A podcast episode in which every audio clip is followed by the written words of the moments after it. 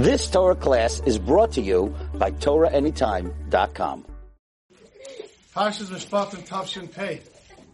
The parsha begins, Ve'ela Mishpatim Asher Tassim Lefneim. These are the Mishpatim that you should place in front of them. The Gemara explains to us that being a Jew doesn't mean following the halachas in shul while you're davening and learning, and then you go out to the business world or to your friends and you act and do whatever you want.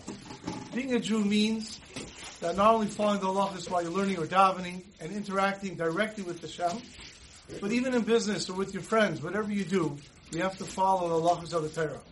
And therefore, the Torah starts off right after we receive the Seres Dibros by Sinai. The Torah goes into halachas of how we have to act with each other, specifically by business and monetary things. As Rashi tells us,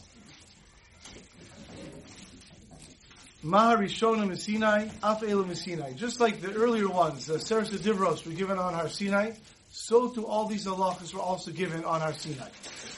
Interestingly, the first halacha the Torah chooses to tell us is Kisikna Abed Ivri. If you're going to buy a Jewish servant, and he's going to work for you for six years, and the seventh year he goes free.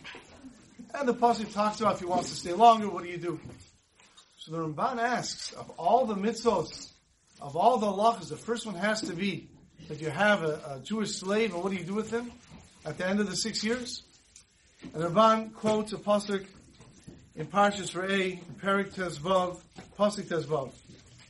And when again the Chumash speaks about having a slave, it says an amazing thing. V'zacharta, and you should remember, ki eved ha'yisa beret Mitzrayim. You should remember that you were a slave yourself in Mitzrayim. Yiftecha Hashem alokecha, and Hashem redeemed you. Al kain therefore anochi mitzavcha, as davar azayom. Says Hashem, I'm reminding you, when you have a slave, and it comes time for your slave to leave, you should make sure you redeem, you, you, you let your slave go. Just like you were a slave in the Mitzrayim. Because it's very difficult to let a slave go. It's very valuable to have one. And now I have to let him go. Says Hashem, you're not going to want to let him go. The way you let him go is by remembering that you too were once a slave. And you remember what it felt like. And how desperately you wanted to go free. And then Hashem freed you. When you have a slave, you should remember the same thing. And that is how you'll be able to free your slave. And from here, the Swarm tell us how important it is that you see somebody else struggling with something. Think about how the other person feels. You should go and think of what he's going through, and then it'll be easier to deal with that person. Few weeks ago, I was traveling, I went to a certain community, and I was introduced to the Rav, I was talking to him, and it turns out we both learned in the same yeshiva. He was considerably older than me, but we both learned in the same yeshiva. And we were discussing the principal, the menahel of the yeshiva. He was called the Rosh Mechina. The menahel, the principal. And I mentioned how he was such a scary person. He was very, very nice, but he was very scary, very strict. Know, we all liked him. And he said, yeah, it's amazing because he once came back to the yeshiva, this person, he was already older, and he was speaking to this principal, and he mentioned to him how scared we were of you. And this principal said, Really? I don't know why everyone was so scared of me. And this person said, Well, I don't know, but you were very strict, but we still liked you very much. And then he told me an interesting story. He said, This person said, when he was a kid, his family, he's from Brazil. And he grew up in Brazil. At the young age of 14, he went away to this yeshiva. And he got to go home once a year on Pesach, for Pesach vacation. One year, the yeshiva was supposed to start on Thursday, after Pesach. His father calls up the Rosh Mechina, his father calls up the principal and says, you know, my son, he's only 16 years old, and he gets to come home only once a year, we barely get to see him. Is it okay if he comes, if he stays an extra Shabbos, and instead of coming back to the yeshiva on, Mon- on Thursday, he'll come back the following Monday. And let him stay here for one more Shabbos with us. And the principal said, absolutely not. School starts on Thursday. He has to be here. And he says, my father pleaded with him. He says, please, my son's rarely, he's, he's hardly home. He's a little kid. He's only 16. Let him please stay a few more days. And the principal said, absolutely not.